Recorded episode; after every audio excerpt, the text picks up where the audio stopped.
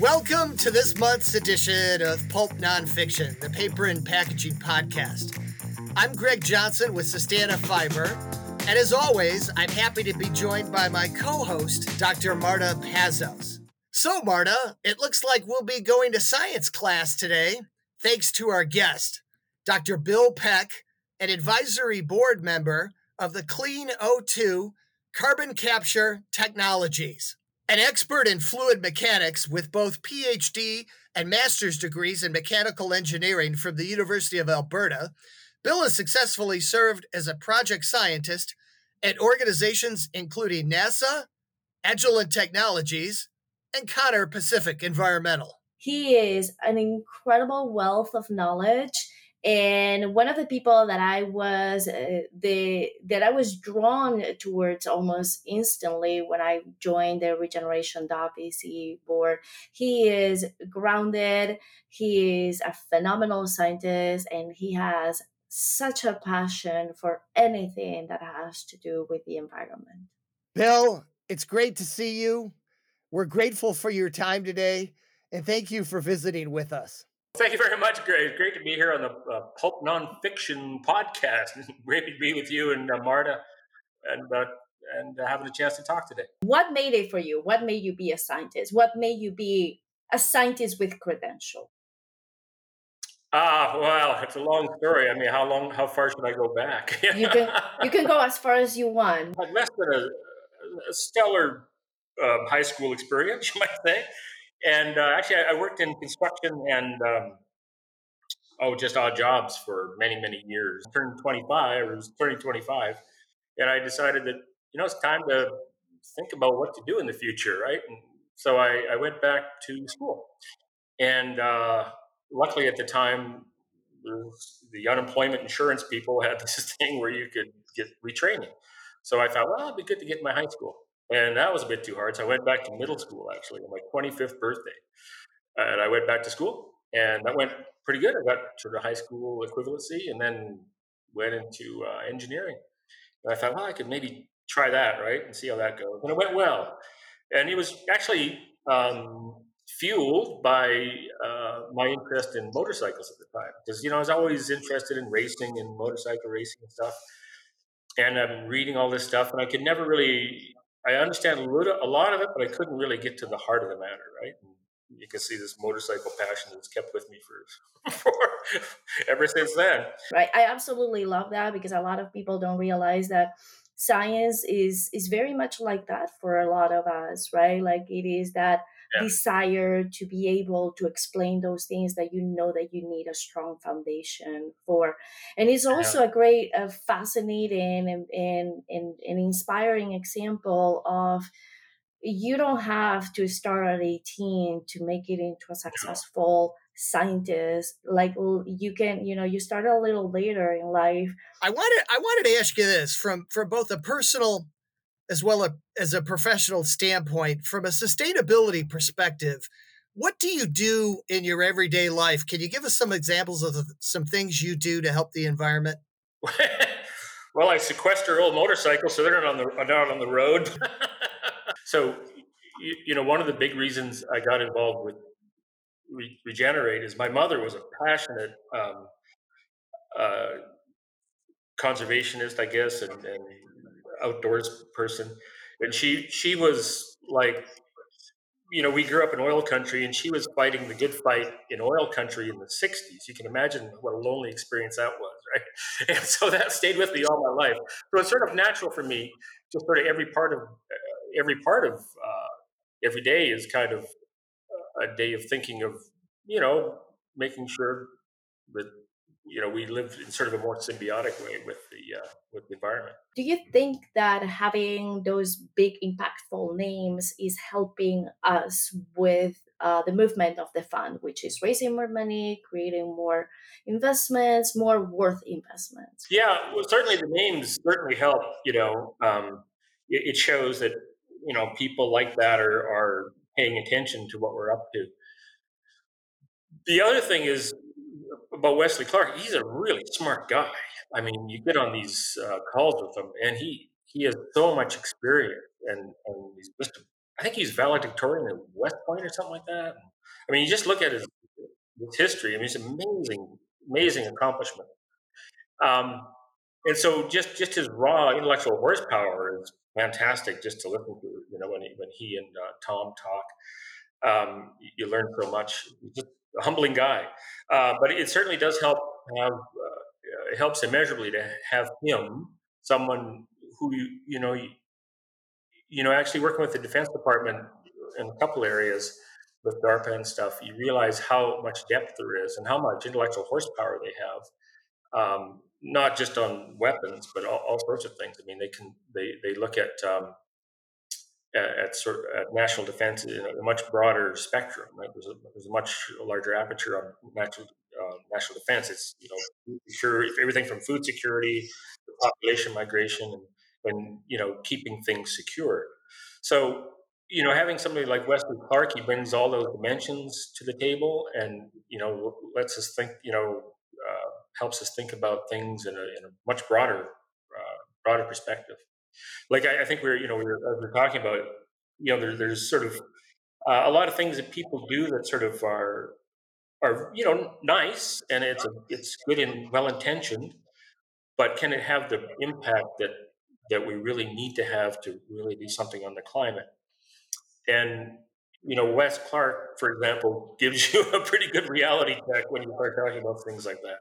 So it's a fantastic resource to have them have them on board. That incredible depth and and, and breadth, right, of yeah. knowledge and experience. I, you know, I myself find it's fascinating because of the work I do for the Department of Defense, right? And I absolutely right. love to have that sounding board of like, well, this is what I need to do. I've I've picked up a few uh, cues here and there to then apply to do a better job for the Department yeah. of Defense. So I'm I'm actually personally very very happy. Unfortunately, we don't get to see Leonardo DiCaprio, but we we get to see a couple yeah. of his delegates from time to time. Bill, I, I know you're aware that Sustana Fiber um, produces recycled fiber that's used for a lot of sustainable food and beverage packaging. And obviously a, a, lot of brands are starting to embrace fiber-based packaging more and more rather than plastics especially in terms of single-use applications. Do you see this promising paper trend continuing from a scientific standpoint? Oh, i hope so. No i really do. I, really do. Um, i think about it every day when we're we have to sort through our recycling and different plastics and different this and that. I mean, it has to be recycling. You know, right now maybe isn't uh, an optimum solution, but uh, it has to be made easier. You know, that's you know, so it, this whole cradle to cradle thing. Um, you know, I think this fiber uh, based stuff maybe plays a key role in that, where we can have more commonality and, and, and more um, an easier way to recycle them, right? An easier and, and, and um, um let's say uh, less destructive, less uh, cost, a more cost-effective way to recycle uh, materials. Sure. No, ex- exactly. Mar- Marta and I have we we could we've had so many conversations about this, and I I guess eh, you know I feel like sometimes people get the impression that that um, there are some people who really are concerned about the environment who are anti-plastic and we certainly aren't because we realize that we live in a society where we have to have plastic in some way shape or form right. yeah. um, as you've always pointed out marta um, I, I, don't think we have to be diametrically opposed um, but but certainly in terms of single use um, it's it's kind of frightening how much plastic in this country is landfilled um, Certainly, yeah. yeah. It, it, I mean, it's just it just seems so logical to go this path. You know, I mean, thermoplastics. I mean, fantastic. I mean, you think of all the things it's enabled from medical devices. You know, it's just amazing, right? But just just to use it for wrapping food or whatever, or for a, a drinking straw, it just seems such a waste of such a valuable product, right? And you know, managed. We have managed to make it so cheap right? Like such a we created a material that is pretty much indestructible, and then we use it for something that we we only uh, can use one time. So guess what? You're gonna have indestructible trash.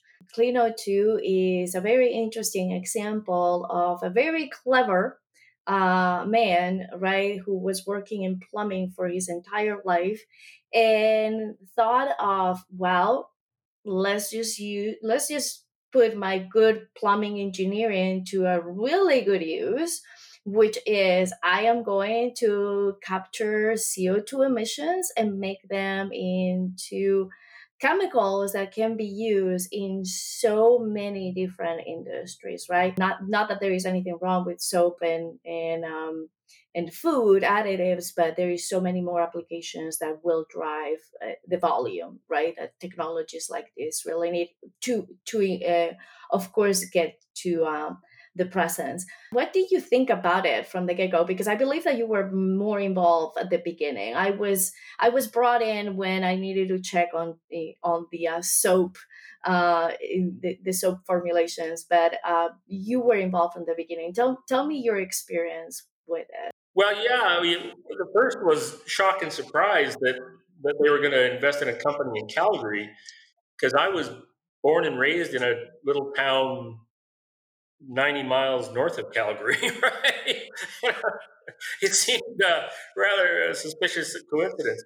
And and that there was a company that was capturing CO2, which in it's basically like Calgary is kind of like Houston North, right? It's like oil country, right? Um, and so my first thought was, well, that is encouraging because I couldn't imagine a company like that being spawned in Calgary when I was growing up, right? Like it was just purely, you know, oil drilling and oil services and all that kind of thing, pipelines, gas pipelines.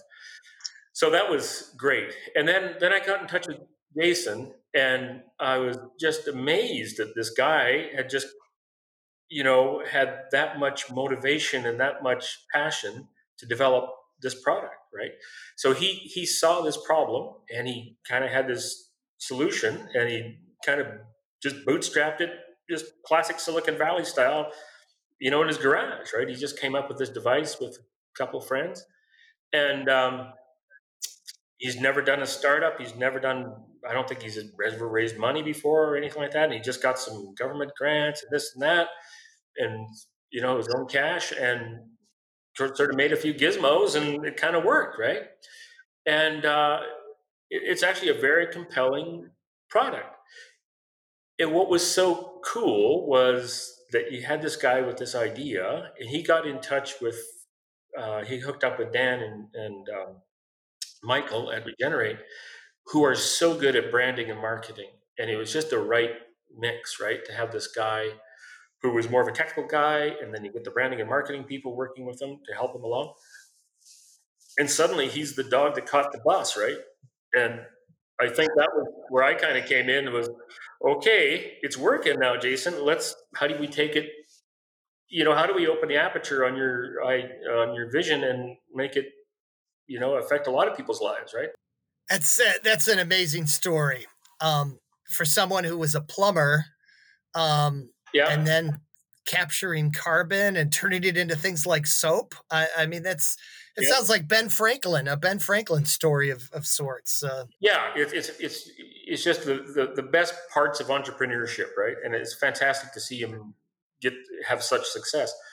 So you know, right now, what he's facing, of course, is the technical issues of you know how do you start making thousands of these things, right? like they've been they've been making them in their in their shop in uh, East Calgary right now, and like how do you start making a whole bunch of these and all the different you know, you want to fill them to Europe or scaling, scale up. scaling up. Right. Well, and ta- talking about scaling up, I, I my next question for you, Bill. I know you you w- used to work at NASA, and what's your take on all these private space companies that are scaling up, like SpaceX and Blue Origin? Um, you know, they're talking about building space hotels, doing intergalactic mining. Um, from an environmental standpoint, um, particularly looking at this through the science lens, um, is this long term going to be okay for our environment? Is it um, potentially dangerous? I know there's lots of stuff floating around in space, like old satellites and uh, rocket parts. Rock. exactly. Yeah. Space well, waste. most of it burns up pretty quickly, the smaller stuff, right? But one thing um, that is relevant is when I was there, I remember going to the cafeteria one day, and uh, it was safety week, and it was sort of like you know, you remember the old show MASH? You know? Oh yeah. Oh, yeah. Used to have the radar would come on over the intercom, right? It was, oh, yeah. you know, it was like the government cafeteria, and, and sort of this, this intercom came on, and they said, "Today for Safety Week, we're going to be giving an award for the best chili." Uh, and the, the uh, we have a special guest giving the safety award. And it'll be Jim Lovell from the Apollo 13. Oh my Whoa. gosh. Whoa. So I went outside, and there's like you know 150, 200 metal chairs, you know, in a in, you know uh, sta- you know set up. And I sat there about 10 feet away from Jim Lovell as he gave a talk on his experience on Apollo 13 and Apollo 8. That's Oh, oh. amazing. And I, and I do remember Apollo 8, uh, Christmas Eve in 1968.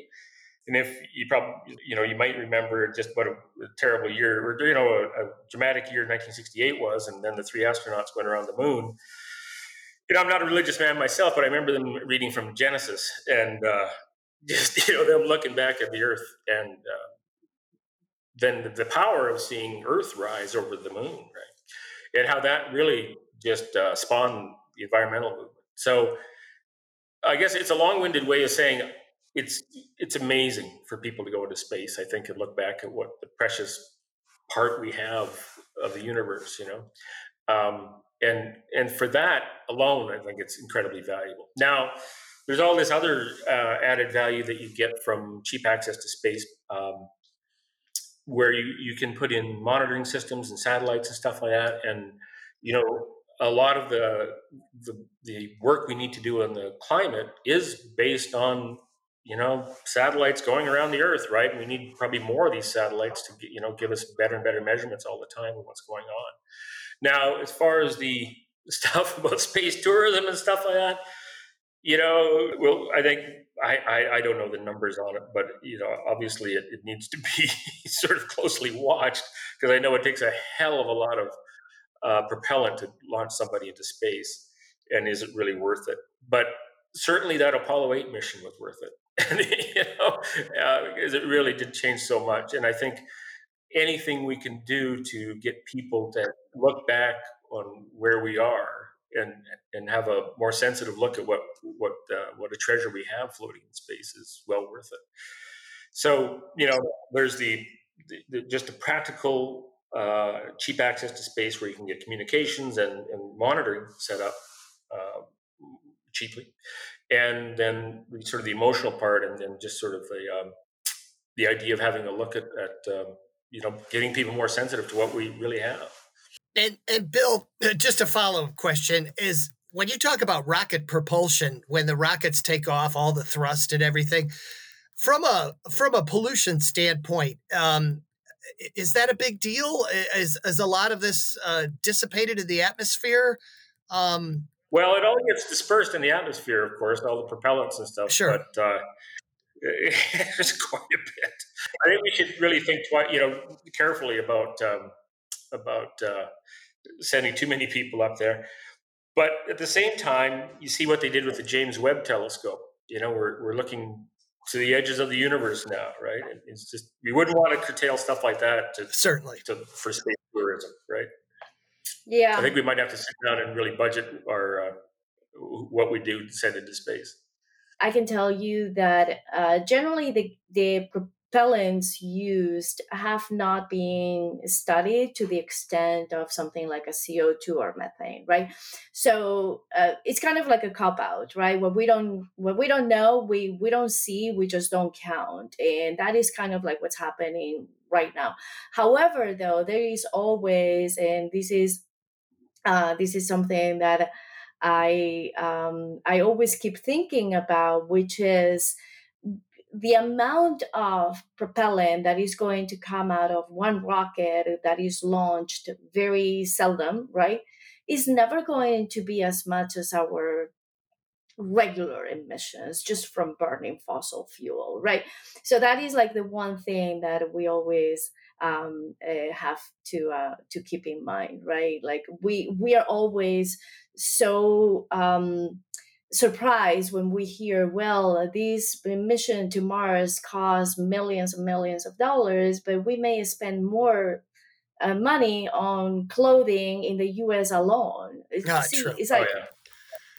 Yeah, it's a matter of scale, isn't it? Yep. Right? I mean, exactly, exactly. So yeah. you always have to, you know, consider what is the benefit versus the damage that you're causing, right?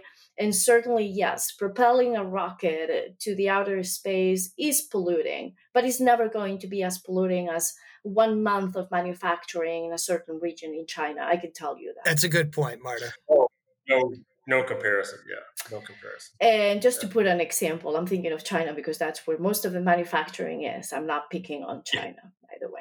Yeah. Well, well, talking about absolutes, we we all know, um, unless we've lived in a cave, that uh, food and fuel prices have been on a escalating um, inflationary rate, um, and We've also seen, though, in a positive sense, though, that both the fuel and food sectors, though, have been leading the way in a lot of positive sustainability actions, including regenerative agriculture and exploring solar and wind power as electric alternatives. But, Bill, I wanted to ask you um, in terms of sustainability, um, with these inflationary times that we're in now, do you see that that some of these positives uh, developments that we've had over the last couple years diminishing um, where where people say hey you know i'm just trying to put food on the table.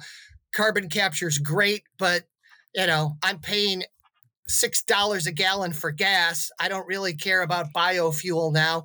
What are your thoughts on on when people say or think things like that well you know, the, the short term and long term, right? So, I mean, short term, I mean, I think the the fuel situation will um, resolve itself pretty soon. I think a lot of the prices priced into the refining part of it, and not so much the raw.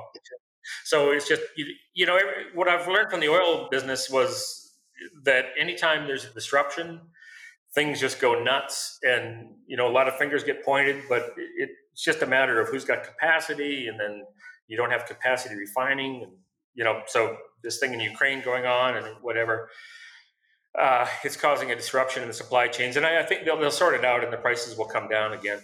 But uh, I'm hoping that it accelerates our our um, our acceptance of alternative fuel supply, right? Like you know, uh, renewables like solar and and um, and wind power, and uh, you know, biofuels. I'm not sure that's going to make a big difference, but certainly the renewables.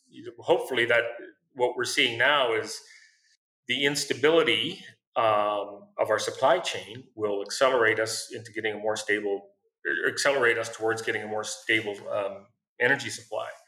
So, you know, I, am hoping that we get a, a more serious uh, engagement with uh, nuclear in, in the near future, right? I think that that could take up a huge part of the of the um, deficit in, in, energy right now. Talking yep. about nuclear, Bill, you know, we're all pretty familiar. Uh, those of us of a certain age about Three Mile Island, and certainly younger people with Chernobyl. From a science, yeah. just strictly from a science standpoint, now, when you talk about nuclear, is it safer now than it was um, back in the Three Mile Island days? Actually, that's a good question for Wes Clark. He's actually a nuclear engineer, I think, or he did nuclear but but uh, I, I, believe it is much much different now. Um, I, am not a nuclear engineer. There's my humility coming through. But uh, from what I understand, they've had like you know 50 years or 40 years of uh, development um, on on uh, nuclear power, and so yeah, um, I, I, think we've learned a lot from Fukushima and whatever on um, on what how to how to do it more safely. Yeah and maybe to not locate it next to a possibility of being hit by a tsunami you know well, well there's that there's there is that. that. too location location I, location yeah i think that the japanese truly truly realized about um, that as well and i mean chernobyl i think that that was an example of obsolescence right? Like they were not as modernized and, and safe as they could have been. Well, yeah. I mean, Three Mile Island and Chernobyl, they're both built in what the 60s, right? Early 60s, I think. So yeah. older, older generation plants that a uh, yeah. little bit antiquated. Like first gen. First gen. I think they're first gen. Yeah, both of them. Yeah, I think that you know it, it's it's int- very interesting that everybody I speak to about energy is a proponent of nuclear. Why aren't we there? Is still the question, right? Yeah, there's something. Because, it's almost like there's yeah. a stigma to it. Um, I, I yes. remember my parents. Um, my mom was was really for it, and then my dad was like, "Ah, it's too dangerous," you know. Um, but I I think we have to look at all alternatives um, if we want to. What's more dangerous than carbon right now, or you know, right. greenhouse gases? Right? right. I mean, look at the damage that's yeah. causing every year right? Yeah, particulates yeah, and yeah, sure. but we humans we never look long term, right? And what you're what you're saying, I remember we had a guest that she said that sustainability should be cost efficient, which is true. When you actually do things at the beginning, we know that the economy of scale is not there yet, but in the long run, I mean, I think anybody would agree that if we get the system down to get uh, materials out of agricultural waste, to put an example, um, it's going to be less costly than digging to get oil out of the ground. I mean, it has to be, especially that particular process, which is nasty, incredibly energy consuming, and we have become incredibly dependent on it. So now that the economy of scale for fuel uh, refinery is there, it seems that we don't know how to apply that to another resource. Bill, as, as, we wrap up our discussion today, it's been a real pleasure just hearing your perspective on a number of environmental issues. And I, I wanted to just quickly ask you uh, this. I, I read a book a long time ago, a marketing book, and it talked about um, the fact that people buy on emotion and justify their purchases uh, with reason. And I remember that phrase, it just kind of stuck in my brain because it seems to encapsulate the science of sustainability as well as the emotion of people really caring for the environment and i i'm hopeful that that that type of mindset continues do you do you see that despite uh, the day-to-day struggles that we all have whether it's with our jobs or the economy or world events do you feel that um, that mindset will will continue and people will um, be optimistic about trying to help the environment um, through science? Well I, I, hope so yeah i definitely do. And you know and I, and I just go back when you're saying that, it was, I was just thinking again of Jim Lovell, his talk, right? He was, he was, um, you know, to, to, me, that just, that sort of uh, set my whole life in a certain direction, right? When I look back on it, and that was uh, just hearing him on, on, New Year's Eve or Christmas Eve that time, you know, he, and then and hearing him later talk about his experience, you know, and he, he said he could put his thumb up and cover the whole Earth with his thumb, right, from the space capsule. And it, you know, it was it was sort of the overwhelming um, uh, beauty of what he was seeing, and also I think he was thinking about the. You know, for me, he felt like he was expressing the possibility of what we have. Right, if people can get excited about the gift they've been given. Um, I think a lot of stuff will just move out of the way pretty quickly. And when I see it now with Regenerate, all the possibilities coming along, and certainly we have a very select group of um, investments we're looking at that are you know directed this way. But it's really, really exciting and, and really gives me just no ends of optimism to see what's possible in the future of all these smart people working on this. I think if we can just build that excitement, I think a lot of the STEM problems will solve themselves. I think people will get excited about, um, you know, a very diverse set of people will get excited about what they can contribute to uh, creating a more sustainable environment. Yeah, it always starts with excitement, ease, right? Yes, it's also that's also very know, important. it really is, and you know that's one of the things that attract me about Dan and Michael with Regenerate is is that they they brought the marketing part to the to the um, to the um, problem, and it, it's so important, right? To to to to get to, to articulate your, your message and your, your mission uh, clear, clearly in, a, in an accessible way. Bill, you have articulated uh, lots of science stuff for us today, and I I, I know our audience appreciates it. Um, so thank you so much for joining us. It's it's been a real treat. Yeah, thank you. Thank you so much, Bill. Well, it's been a great pleasure talking to you guys on Pulp Nonfiction Podcast. Thanks again for joining us for this month's edition of Pulp Nonfiction, the paper and packaging podcast. We look forward to seeing you next month, but in the meantime, if you would like more information, please be sure to visit sustanafiber.com. And don't forget to subscribe and please give us a good rating and a good review. We want to keep bringing this to you, and that is the best way that you can help